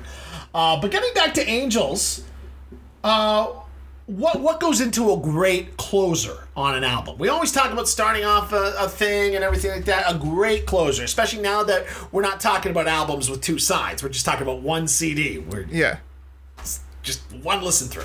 I mean, it could be one of the. It could be one of two things, really. Either it's a really rocking song that just ends on such a high, or you're like, "Wow, what a rush!" Um, Yeah, Or, or yeah. there's the other one. It's like, um, you know, it's it's like a, a post cardio, just like you're like light cycles. Light cycles. Let's wind it down. Don't get the heart rate down. You know, you're everyone's wants to calm down, and so it's like it's you know they they just take the gas off and it's something a little more relaxed. Those are the two main best ways to end an album. The last thing you want is just a clunker. It's just a throwaway. Yeah, yeah. Well, I was gonna say, um, for me, uh, the band, the G- Gaslight Anthem, Yeah. uh, has for me the perfect example of one of the best, my favorite closing songs, and one of my least favorite closing songs. So, if you don't know them, they've got two seminal albums. You got 59 Sound, and you got American Slang. They were released back Hey, to back. Sink or Swim is great. 50 I love Sink or Swim. I'm, I'm, these are my two favorites. I'm just using these because these are the tracks that we're talking Right. about, and it is a great album. Um, 59 Sound ends with this upbeat, hard driving, big chorus song called Backseat. And for me, Backseat is how you want to end an album. Leave them wanting more. But then, on American Slang, It ends with the song. Was it how how when you were young? Is that what it's called? We did it when we were young. We did it when you were young. That's slow. It's got this weird echo effect throughout. It just doesn't fit in with the rest of the album. And when you put out that closing track, you gotta take into consideration the rest of the tracks that you've had out there. So, if you're ever looking for my perfect definition of a closer, you got the back seat and you've got Angels off of uh, Lost Together. Campbell and I always debate you on this topic whenever we randomly bring up Gaslight because both him and I love that song. The uh, that we did it when we were young. God. Awful. But Campbell and I are slightly more indie hipsterish than you, so that's why it's it's very much an indie hipster kind of jam. It brings me no joy to say that a band I love has an awful song, but I will go on a soapbox and say that that song is awful. Yeah. it brings me no joy. I want to like everything. Even if I get an album gets a bad review from me, I, I don't feel good about it. I try to find a silver lining. You are literally So- Homer Simpson when he was a food critic. You're giving a you're I giving am. a like a three star review to a pizza with Hot Wheels in it. Did he do mm. that? Before he became the jerk film critic, because that's where the, the nine the nine Yeah. thumbs up comes from. He's like not the other reviewers like nine thumbs up. What the hell is that? And he's like he's like you only gave one bad review, and he's like it was a slice of pizza, and I only got a bad review because I had a Hot Wheel in it.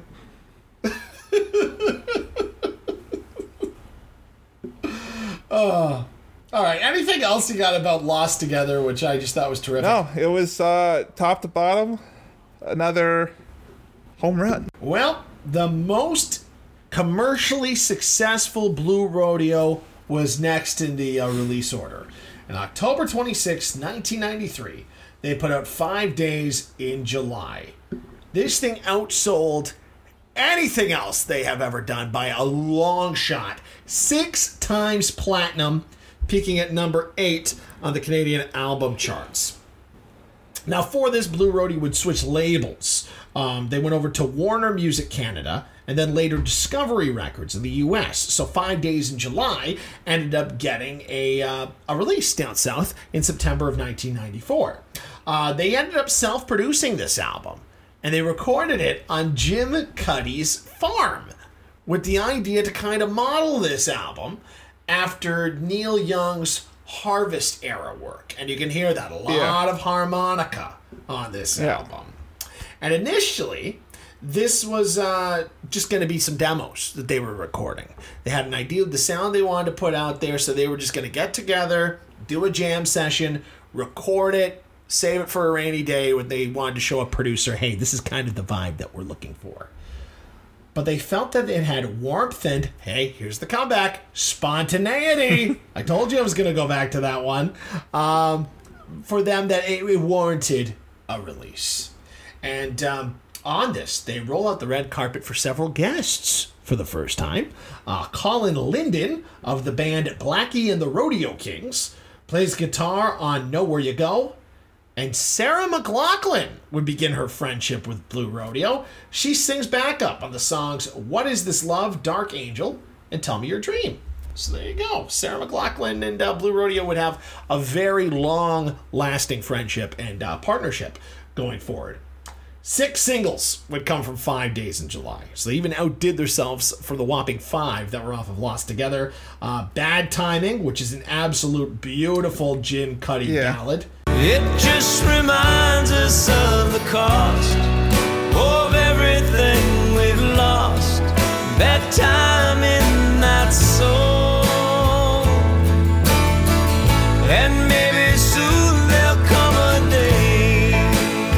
That peaked at number 15 on the adult contempo charts. The previously mentioned Dark Angel reached number 19. Diamonds for eyes, my dark angel. I offer you my heart, my dark angel. Till I Gain Control Again, which is an Emmylou Harris cover uh, that was also made famous by Crystal Gayle on the country charts. Till I can gain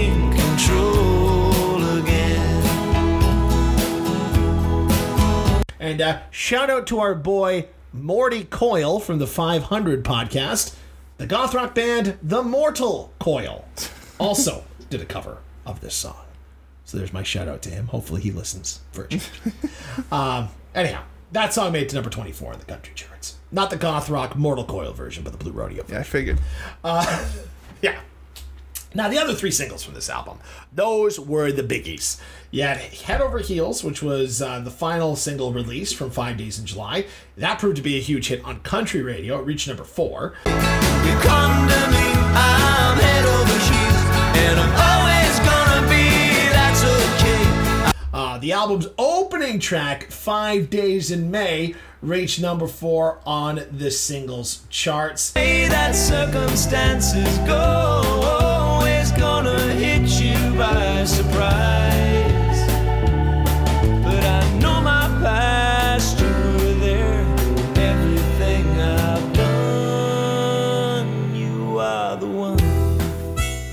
and a little bit of trivia about Five Days in May and Jim Cuddy's kind of headspace when he wrote this. Um, he wrote this song when the band was in, uh, believe it, they were in New Zealand, and um, their sound engineer. They went to the beach one day when they had the day off, wrote his wife's name in the sand, and it turned out that that was a tradition of his. Whenever he would go on the road and he'd go to a beach, write his wife's name on the sand. Kind of like, uh, hey, you're here with me. And, uh, you know, Cuddy liked that, so he combined that uh, with his own story of meeting and falling in love with his wife. And uh, that became the result. Five days in May. That's nice. Yeah, yeah. Um, I, I think that if I were to do that, well, actually, I'll find out. One second. Your wife. Hey, Brandon, got Your a sec? wife will rip you apart. You always. All right, come on She's over. gonna here. rip you apart and call you a cheeseball doofus. Probably You think she's gonna call me a cheese ball? not exactly. Just uh, she'll she'll be like, "That's fucking cheese, man. You're cheese." Okay. If uh, if I were to go to a beach without you, and I made it my goal to write your name in the sand so you can be with me in all the world's beaches, would you think that that's a romantic gesture? No. No. Whoa, that was immediate. No, I wouldn't think that's romantic at all. Do you think it's uh, I think it's incredibly cringe. cringe? Not cheesy, but No, it, cringe. it's cringe as fuck. Don't do this. I won't do it. That's Like I'm, I'm terrified you actually might do it. No, I've never done it. I've never done it before. It's uh, the, the sound engineer from Blue Rodeo did it, and with that, they they wrote Five Days in May based on that. Did he do it about his wife or did he do it about He his didn't know the sound engineer you was you would do it for, for his wife, and then Jim Cuddy liked it, so he incorporated it in the song. No, I, I think if you're gonna do something like in that gesture, Yeah. like bring something of mine with you. Okay. Don't like write my name in the sand. Okay. Because I'm only gonna be with you until a tide fucking rolls in. So It's true. You, you People- Make, you make Brian agrees. And, and am I dead? That's 'Cause I was. oh, you're just not I was here. literally 'cause I'm just not about I'm to not gonna say know that that. you wrote my name in the sand to be there. I was literally- It's super cringe. I was literally. Brian was literally about It's like say that. uh, some tourist is gonna see. Is super like, is this cringe. Bryn person dead? Is this a is this a beach funeral for this Bryn person? Is that what this was? Well, uh, let it be known throughout the land. Not everyone is a fan of that practice.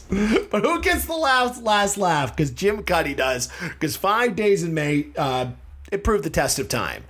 And, you know, that song was another one. It didn't really hit home with me until later. And now I just love that song.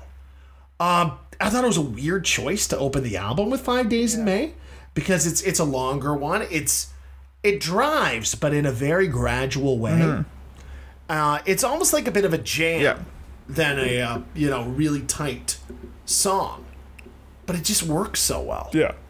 What do you think? it's. I mean, it, maybe that's why, because maybe they didn't want to hit you with the high octane number. That it's like we're gonna ease you into this, like an old man in a bathtub kind of thing. I don't know. Yeah, a little bit, a little bit. Yeah. But it starts hot, you know what I mean? Like it doesn't ease into the song. Yeah. Like it's you hit that snare right away and you're Yeah. in. Yeah, it was an interesting choice, but it, it works.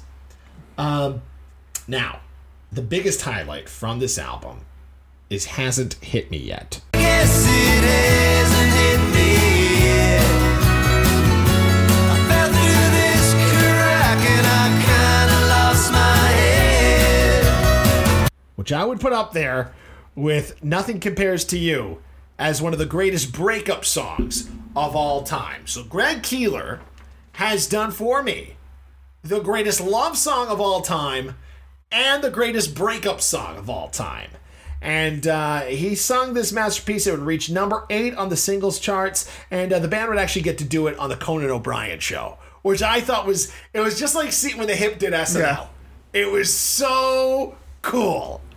Yeah, I watched that clip, and it was uh, you can really see Keelor wailing on it. And I love how him and Cuddy literally look like they just got out of bed. they did that performance. They look, they look very comfortable. Yeah, uh, Ke- Keelor looks like he's um, David Lynch with the friggin' Eraserhead shit. Like hair's all just squirrely. Yeah. Um. Uh, yeah, I, I absolutely love hasn't hit me yet. You know, when, when they were on Conan and right at the end they hit that line out in the middle of Lake Ontario. Oh, oh, I get so so swelled up It's hearing that. Canadians love Um, I'm gonna ask you. things about Canada when uh, they're not in Canada. We do. We do. It's like it's it's like a dog peeing on a tree. It's their property. No matter where that dog goes, that tree is a part of them. When you put a song about your home country out to the world, that's a piece of you that's out there now. It's a piece of all of us as Canadians. That's the one thing I know we've we've brought up the show a few times, but that's the one thing I like about in How I Met Your Mother, how they made Rob ah! Robin's character Canadian, and they always brought up random Hamilton cities, or sorry, random uh, random Canadian cities. They brought up Hamilton in the one episode. Although I still don't Did they really? yeah, there's uh, so there's an episode where actually Robin, because every every couple of years, you know her Robin Sparkles character. Yeah. So they always do a Robin Sparkles episode, and there was one where she basically tried to make the change from uh, pop to grunge, and she did it at the oh, like Alanis. yeah, and uh, it, was, it was basically Yeah. a pure Alanis ripoff. But they did it. Her stage was at the Grey Cup in Hamilton. They mentioned that, and uh, they got Dave um, Dave Thomas, who was her like record manager, to tell this wow. like story. And but was stupid. It was like, ah, we got her the big gig, the Grey Cup halftime show. It's like in Hamilton, Ontario, but then they're like just outside of Guelph. And I'm like, what the fuck? Guelph is a smaller town. Hamilton's like half a million people. I was like, the, Just when you think they've done their research, I know. they go ahead and piss it all away with a line like that. Yeah. anyway, move on. All right. Well, anyway, I was going to ask you two questions about hasn't hit me yet. Okay. Uh, one, because we talked about breakup songs, we talked about love songs with Greg Keelor. What in general do you like better? Uh, do you mean breakup songs or like love songs? Yeah. Um, I think. I mean, they're both good because I mean, breakup songs are idealistic. Like, you know, it's like high fidelity, or no, not high fidelity. Uh, Joseph Gordon-Levitt says in uh, 500 Days of Summer when he doesn't get at first when uh, when he gets dumped by Zooey Deschanel, he's like, he's like the movies and the pop songs, they all lied, because he's all bitter and he gets like just very destructive. But it's it, those love songs make you very idealistic and like hopeful that you'll find love.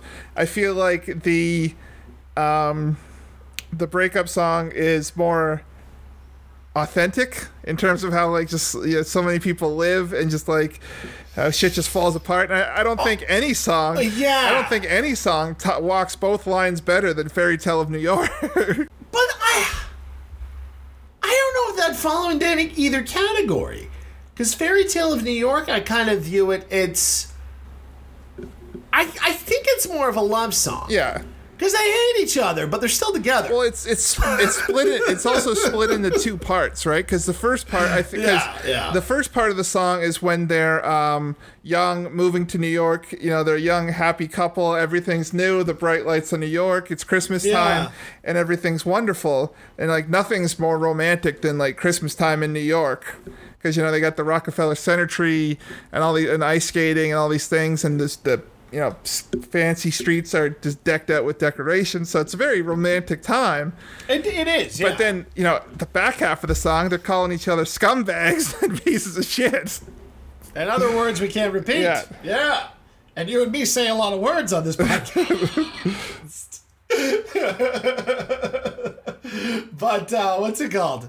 You're right. You're right. It's kind of a mix of two things. And maybe it is more of a breakup song, that one, because they're looking back on their relationship Yeah. from a place of ruin. And there's so many different ways you can. There, I think there's more places you can go with a breakup song than you, you can with a love song. Yeah, because, uh, you know, the a breakup, depending on how hard you took it, Yeah. it like you know it could plunge you into some real dark spots or it could make you just like insane and ragey or you could be like it could be the happiest song ever because you're like i'm rid of that piece of shit Yeah. So- yeah, well, I, I mentioned a couple of classics there. I, you know, hasn't hit me yet. Uh, Nothing compares to you, the Sinead O'Connor version, Yeah. which I think is the standard for breakup songs. Um, you got any others that you throw in that mix? um Come to, come to mind? let's see trying to think nothing's coming to mind give me a give me a Well, how about a solo artist that uh, you and me really like? And it, it's not really a break. It is a breakup song, but it's a song about finding peace in a breakup. This, I, I think, it's the second stage. Whereas Keelor is numb from being just dumped. We don't really go through the real pain and heartache just yet because he's just living in the moment of it just happening to him. yeah And then you go to I was gonna say "Comeback Kid" by Brett Dennen. Oh, yeah. where he's been through the stages of grief and now he's ready to get back out there. And Yeah. he's got to get back and fighting. That's always been a favorite of mine. yeah i love that song Yeah, so there's a good. Th- I think that's like I said. There's other places you can go with a breakup song, whereas with a love song, it can it can be kind of one track. Do you know how many times I have debated with people, mainly women, about uh, they'll bring up like who's your favorite singer, this and that. I'm like, oh, why don't you tell me yours first? And they'll bring up that tattooed ginger fuck Ed Sheeran, and I'll be like, no, no, my redhead lives out in Oakland. He's a lanky, lanky, freckled goofball. That's my guy, Brett Dennen. He is way better than fucking Ed Sheeran. And they're like, "Who's Brett Dennen?" And I'll play him. Come back, kid. They're like, "He's pretty good." Yeah, yeah. Or dancing at a funeral. Yeah. that's another uh, Brett Dennen I really like. Another one about finding joy in in sadness. Mm-hmm. Yeah, uh, but also to Ed Sheeran's credit, you know what? There's a time and a place for Ed Sheeran, and maybe I learned that through working in radio. And and hey, whenever someone wanted to slow dance at a wedding, I'd always go to Perfect or um, oh, what the fuck is that other one? Um, da, da, da, da, da. Fuck. Do you know what? Come on, the other one, the other song of his. It's a slow one. Why can't I think of it? Thinking out loud. Thinking out loud. That's it. Do you- Those two slow ones I'd always play at the weddings and always a big, always fill the floor. Do you know who I would go to for like romance songs in terms of like pop stars that a lot of people hate but women love? I'd go to John Mayer. I like. I've grown to really like John Mayer. The way you said that just sounded sexist. You know, those those artists that a lot of people hate but women love. Oh, It just didn't sound good. a lot of guys hate John Mayer. Then, uh, but like women love him. Same with Ed Sheeran. Not many. I don't. When I talk to a lot of guys, most people, most guys don't bring up Ed Sheeran as a favorite artist, but girls do. I could be I'll wrong. what, speak- Maybe I'm just talking to the wrong people. I don't know. Well, if you want to talk about John Mayer, one thing that he has that song "Welcome to the Real World" about wanting to run through the halls of his high school. For whatever reason, as an adult, I do have this dream of going back to our high school and just sprinting full tilt from one end of the school to the other. Like some kind of fantasy. Like that's going to be the most fun thing I could possibly do. I don't know what it is. That song just put that idea in my head, and now I still haven't been able to get it out. You should have taken advantage during COVID times. Just like go to like the local Thunder Bay High School and be like, "Can I run through your halls?" Well, it wasn't my high school, Brian. I wanted to run through the halls of my high school and sing, at, scream at the top of my lungs too. I'll be screaming like a maniac when I do. Uh, one of these days, I- I've been waiting for our class reunion, but either they didn't invite me or we just, we just no one said. It's more. Of, I feel like that's almost more of an American thing. yeah. It's just because you know, like homecoming and all these keeping tabs on stuff, and like people just feel more. uh anchored to their You're old high schools than we do. Like, Yeah. Because the other thing too is, like, I mean, obviously there's exceptions to every rule, but like, you know, in America, like, let's say you grew up in Iowa, like, you would go to school depending on what you wanted to do. You could be like down in Florida, Georgia, I, uh, like New York. Oregon, Yeah. you know what I mean? So like a lot of people it's more common for them to go across the bloody country for school where it's like we would go maybe an hour. Like some people would go to like you know, U of T, like an hour away. Some people would make the heavy trek to like Queens and Ottawa. Like very seldom Oh, like I see what you mean. So like not many There's less pilgrimage right after high school. yeah, exactly. So people are still kind of almost like not anchored to their high school. No one ever. I mean, very few people want to go back. But uh, unless you're one of those sad like quarterbacks who like ran high school and they're like, now I'm out in the real world and nobody gives a shit. Oh, I'm sad. Well, too bad our quarterback was busy splitting his time between uh, kicking field goals and returning kicks because uh, he didn't run the school. Anyway, uh, oh, what's the other thing? I think Park Hill did tell me that our school did have like a like a 50th anniversary where had you gone to the high school over 50 years, you could come. And I'm like, what a cop out. Yeah. I'm not going to know any of these people. They didn't even have it at the high school. They had it in some banquet hall. so the option to run through the halls wasn't even there. The uh, yeah, I think Jake probably would have been the only person from our class that would have gone. He would. He I probably. even think he'd graduated yet and he still went. he probably would have gone to hear like old Smitty Jones story from '65. It's like the time they pants the friggin' one teacher or something, or they're like, I don't know. They, the more innocent pranks that like they seem. That's not an innocent prank, Brian. You pants your teacher, you're getting expelled. Uh, Look how well it worked out for Dooley on King of the Hill. he got spanked. yeah, and embarrassed in front of everybody. I don't know. I was Anyway. I was thinking about some like Happy Days type prank where you put like the bucket of water and they open the door and it's like, whoa, he's all wet. Yeah, but in real life, like, ah, like we had a lot of pretty laid back teachers at our school, but they weren't like welcome back Kotter level laid back, where you could dump a bucket of water on his head and he's just ah, okay, you guys, you're the sweat hogs, you're pranksters, I get it, you know what I mean? No, you, you get suspended or expelled. You do something like that. Yeah, if like, because most of the like, if you dumped a bucket of water on Paige's brother, he'd, he'd rip your friggin' arms out if he was like a bear. Yeah, like the time I kicked the apple. Well, it wasn't me. It was Kyle kicked the apple into his classroom. I thought I was gonna piss my pants. He yelled at us so bad. Jesus. Yes, I'll, I'll give you a quick story. I was walking down the hall with my friend Kyle, and there was an apple in the middle of the hall. So he randomly kicked it, and it went flying. It hit off of an open door and ricocheted into a classroom. So I ran for my damn life not knowing what was going to happen.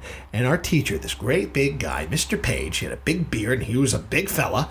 He came ch- running out, knowing it was us because we weren't really inconspicuous about it. and he went, Who threw that apple into my classroom? Hey! And his voice like went demonic. Who threw that apple?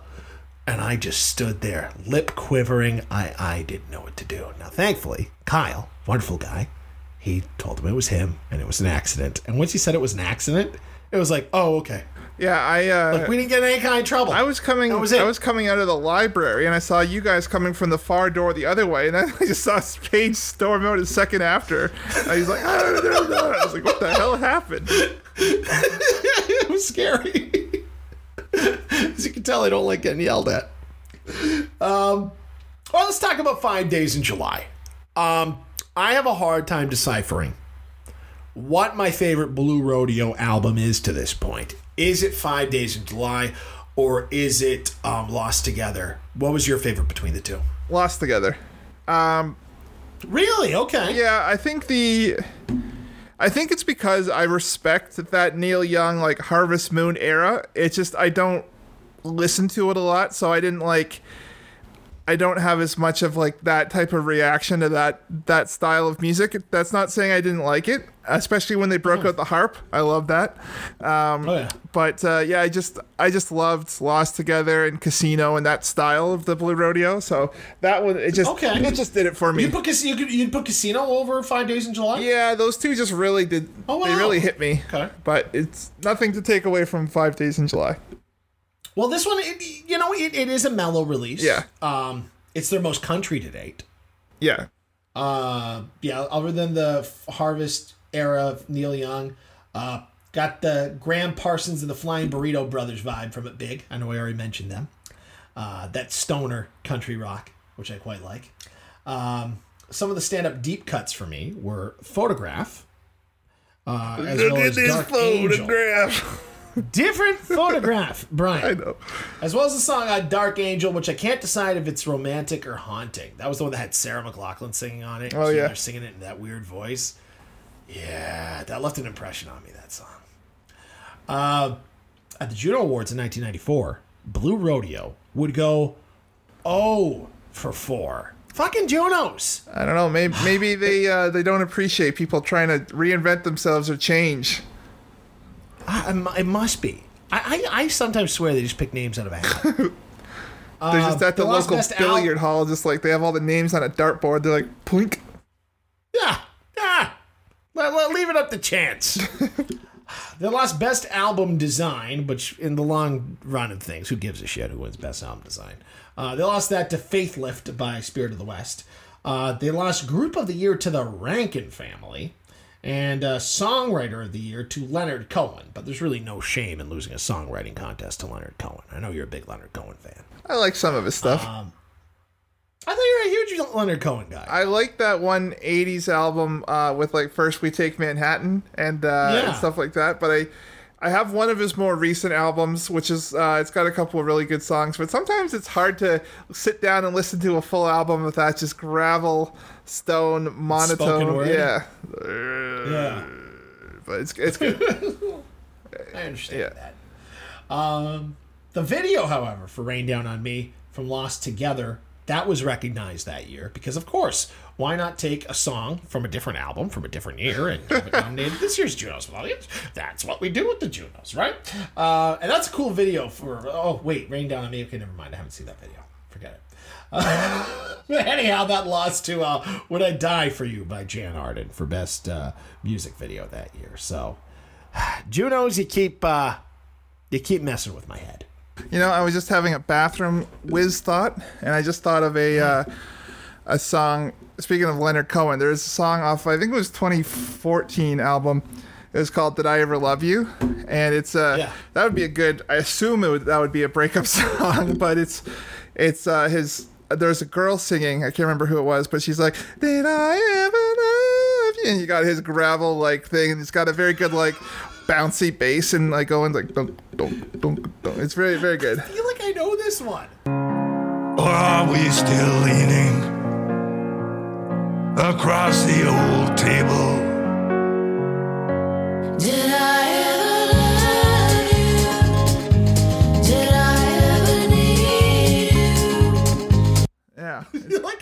I heard it because I never can think of one where like the girl sings really nice. Not really singing along with her, but doing his Leonard Cohen Like, speaking. His attempt at singing, but it's like it's like if Brad Garrett tried to sing.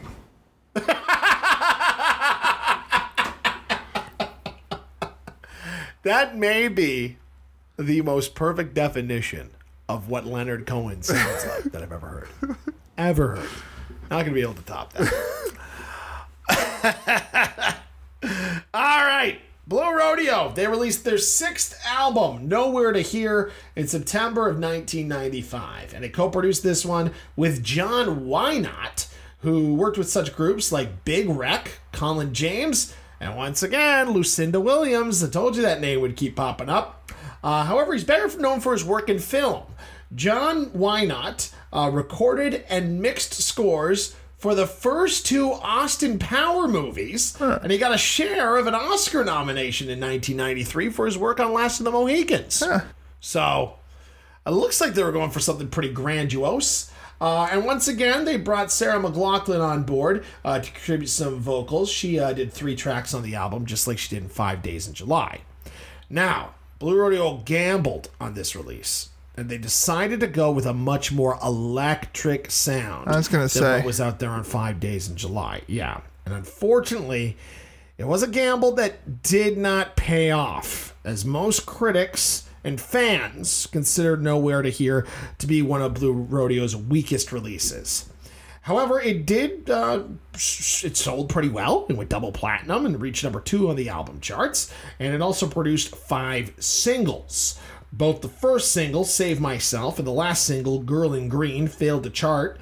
Uh, and they're both Keelor numbers that have a pretty psychedelic vibe to them, so I can understand why radio stations weren't jumping to play them. Yeah.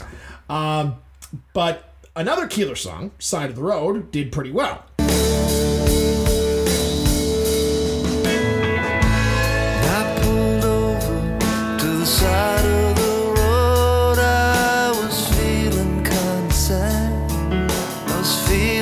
Reached number four. Better Off As We Are, uh, which feels like the most country inspired uh, rock Blue Rodeo usually produces. He feels like your standard Blue Rodeo tune. If I could get the words out correct, I would. Uh, it reached number five, and then he had Blew It Again, which sounds like a honky tonk version of Harvest Moon by Neil Young. That's what I wrote. I can't help wondering why it again. I let you. Uh, that made a minor impression on the charts, reaching number 70. Um, now, it's not viewed as one of their premier albums. However, they still managed to win Group of the Year at the Junos without having the album nominated or any of the tracks nominated. so, that's what Blue Rodeo is becoming known for at this point. And, uh, you know, I saw one critic describe Nowhere to Here as a great sandwich made with some really crappy bread. So, where the album gets good is near the center. And to the closer to the center you get, the better it sounds. And I definitely agree with that sentiment. Um, although I am a fan of Keelor's stoner blues songs. If I'm in the right mood, I'm like, yeah, okay. Um, I really prefer the more traditional blue rodeo sound. Yeah. Uh, which you got on Better Off As We Are, and also on songs like Sky and Armor. I was a big fan of those Yeah, I was about to say that one. Yeah. Uh, now, some fans would say this isn't an album that you want to. Oh, sorry. Start that again. Uh, I've also heard some fans say that this isn't an album that you want to have on in the background so much, uh, as it's one that you want to sit down with a pair of headphones and truly appreciate. And uh, for me, I do appreciate the experimentation on this. Get a little electric. It's a new album, a new sound. Why not do that? Eh, we're running into the Sloan thing, where Yeah, they put out a pretty good album, but the standard is so high, and the Blue Rodeo standard was high from Jump Street Man.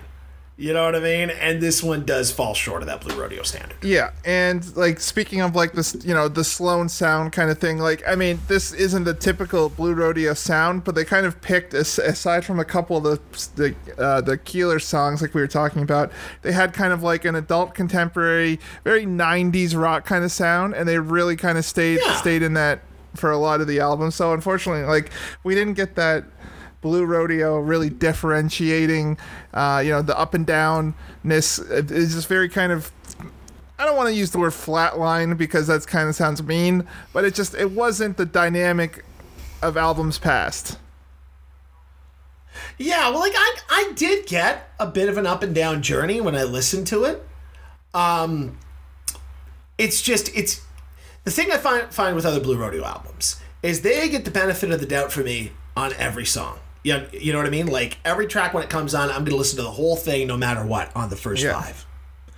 On this one, it's one of the ones where after about a minute or so, you might get ready to start skipping. Yeah, you, it's like I, I get it. It's yeah, yeah, yeah, exactly. Which is not really a good take to have. Um, especially since you just put out five gems in a row. yeah. So, fortunately for Blue Rodeo, we're only midway through. They've got plenty of time to make up for it in their long storied career. And uh, we'll find out if they did next week. So here's here's a thing, Brian, that I used to do. I used to do a thing when I hosted my radio show in Caledonia with Shane Mahoney. Where at the every at the end of every show, we do this thing called "What did we learn?" And he'd go, "Thanks, Ted." What have we learned? Oh, there's the jingle. I always do that, right? Uh, I want to know what have you learned from being a blue rodeo novice to now listening, sitting down, listening to their entire first half, what you might say is the heyday of Blue Rodeo of the discography. What what what'd you learn? Uh, well, first of all, I feel like I learned th- that. I mean, I guess I relearned that industry people and radio people don't know how to properly label a band for shit. In term, because like there, there's because when I when when they told or when you told me we're doing Blue Rodeo, and I'm like, okay, I know their country, but I just picture honky tonk, and especially like either the honky tonk like outlaw country of the olden days, like the Cash era, Yeah. and the Willie Nelson, the folky country, or the bro douchey cunt country of the of uh, the last twenty years. Uh, so The Florida Georgia lines of the world. yeah, and the the friggin' barbecue stains on my fucking shit tank top. I thought you liked that song. Oh, it's garbage. I like to make fun of it. but uh, so I guess as I say that, it kind of makes me like don't when someone tells you something country, I shouldn't automatically prejudge that it's going to be garbage. So I, I definitely and like when someone pitches me a country band or song, I'll actually give it an, a song or two before I'm like, nah, hard pass. So that's the first thing I learned. Um, and I just learned so much about Blue Rodeo that they're so much more than meets the eye. I just pictured they were our one country band that got on the map, and you know that they was they they were like the token country band, but they were very talented. That's what I've learned. They are very talented. The- there were a lot more, and I would definitely say they're one of Canada's quintessential bands. Um, the next thing I got to ask you is if you found yourself, are you more of a Cuddy guy or a Keelor guy? Um, I think I'd have to honestly do at least one more album pass each, with each one before to fully make that. But uh, I respect what they both bring to the table. I think pure singing, I would take Cuddy. Um, but they both bring good lyrics too. It's, it's see, it's hard. To, I guess maybe because of pure vocals, I just take Cuddy. But he, I know Yeah. he he likes to bring different types of songs to the like the the ballads to the table and stuff. So as long as you're okay with the ballad, See, I I always declared myself a Keelor guy, but now I think I'm more of a Cuddy guy after going through all these. But Keeler still sings my two favorite songs, "Lost Together" and uh, "Hasn't Hit Me Yet." So, yeah, it's uh, it, it's it's tough, but we're we're gonna find out a whole lot more. Um, especially from these later releases. And one thing that this show has shown you and me is you can never count these Canadian bands out with those later releases. You know, we saw it with Maestro, we saw it with Sloan. There is some gold hanging around in the late albums of the 2000s and early 2010s. Yeah, and so it's- hopefully we can stumble upon that with Blue Rodeo. Well, the other thing too is, I mean, this is different for Blue Rodeo because they started older, but uh, so they're older still by this point, the next chapter. So when you get older, you mature as a songwriter. You, you know, broaden your musical horizon in terms of what you can bring in, and they've already started to do that when they bring in Sarah McLachlan and and what's her face. Um, And so I can only look forward to where the next few albums go. Oh yeah, me too. Me too. Now I am one album in. I am one album in, but I'm looking forward to the whole uh, thing. Also, they have a Christmas album in there, and we're not going to be reviewing. it albums are Christmas albums. I mean, It's July. Well, not only that, but it's maybe actually if we keep doing this thing, if we don't have another rage fight in season two, and we keep going by uh, one of our off topics for our, our playlist, we could do a Christmas album uh, playlist because we could take something from that. We could Doug and the Slugs have a Christmas song. The Payolas have a Christmas song. do. So we can start building Yeah. a nice Canadian Christmas list. I kind of like that idea, but let's do it closer to Christmas. That's what I'm saying. Not, you know, during five days in July. Oh, Is this thing on? Is this thing on? Yes. It's just like the album. Yeah.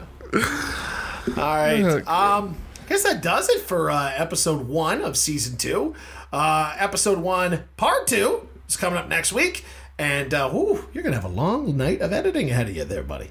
Yeah. I'll make it happen. I know you will.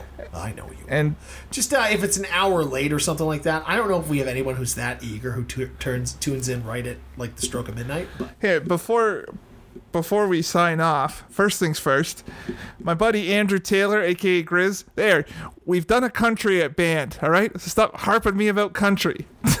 has he suggested any other acts? Uh, he told me about one guy. I'll have to message him because he I've already forgotten him. When I visited him in Ottawa a few weeks back, he played me some country because that's all he listens to, and, and there was some Canadian country, and it was it was what it was. Well, I've had I've had a few people suggest to us that we do default because Dallas Smith, their lead singer, went on to have a successful country career.